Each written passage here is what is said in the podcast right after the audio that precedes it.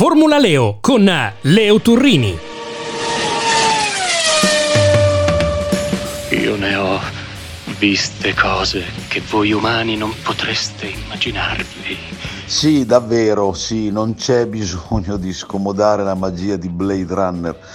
In un secolo di storia l'autodromo di Monza ce ne ha fatte vedere tante, di tutti i colori. Gioie enormi, talvolta tragedie disperanti, si tratta certamente di un pezzo della miglior storia popolare italiana.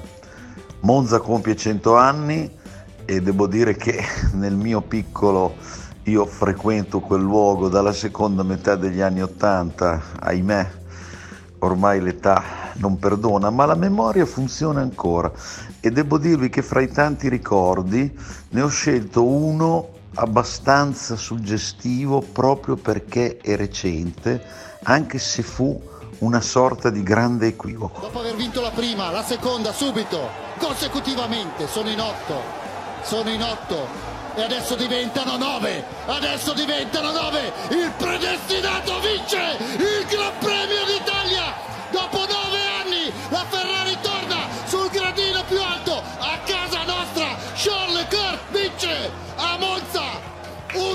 trionfo, una gara mai sono passati solo tre anni, ma sembra una vita.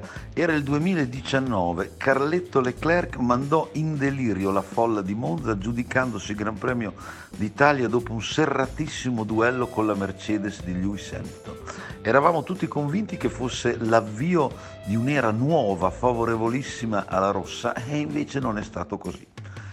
Faccio riferimento a quella gara anche perché fu l'ultimo Gran Premio d'Italia in era senza Covid nelle due edizioni successive il pubblico o non c'era proprio o era comunque contingentato e per inciso nel 2020 e nel 2021 Monza ha sorpreso tutti perché ci sono stati due vincitori assolutamente imprevisti e imprevedibili.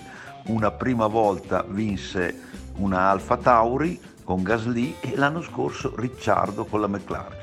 Questo potrebbe anche essere un segnale incoraggiante per la Ferrari del 2022 visti gli esiti degli ultimi Gran Premi, ma vorrei spiegarvi come mai quell'impresa di Leclerc nel 2019 poi non ha avuto seguito.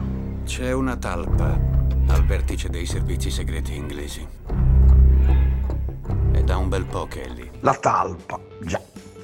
Chi segue la Formula 1 sa bene quanto frequente sia l'apparire non solo sui social di teorie che tirano in ballo congiure, complotti, cospirazioni. Fatto sta che dopo quella impresa di Carletto Leclerc nel Gran Premio d'Italia con la rossa, misteriosamente il supermotore della Ferrari finì sotto inchiesta e attenzione, ci fu un classico caso di fuoco amico, perché la Federazione Internazionale ottenne da una talpa davvero, cioè da una figura legata agli ambienti Ferrari, informazioni che mettevano in discussione la legalità delle soluzioni tecniche che gli ingegneri di Maranello avevano adottato.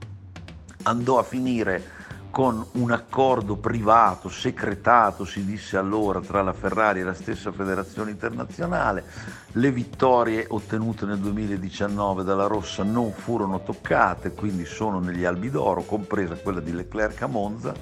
Ma perché ho voluto rievocare questo episodio? Perché sapete che da quando è entrata in vigore recentissimamente la famosa direttiva T39 o l'ordine 6-6 di guerre stellari, beh, com'è, come non è, la Ferrari ha perso smalto e competitività. Vedremo in questo weekend che ci aspetta a Monza se le cose cambieranno, anche se io con tutta franchezza sono costretto a confessarvi il mio pessimismo. Ci si risente dopo il Gran Premio del Centenario.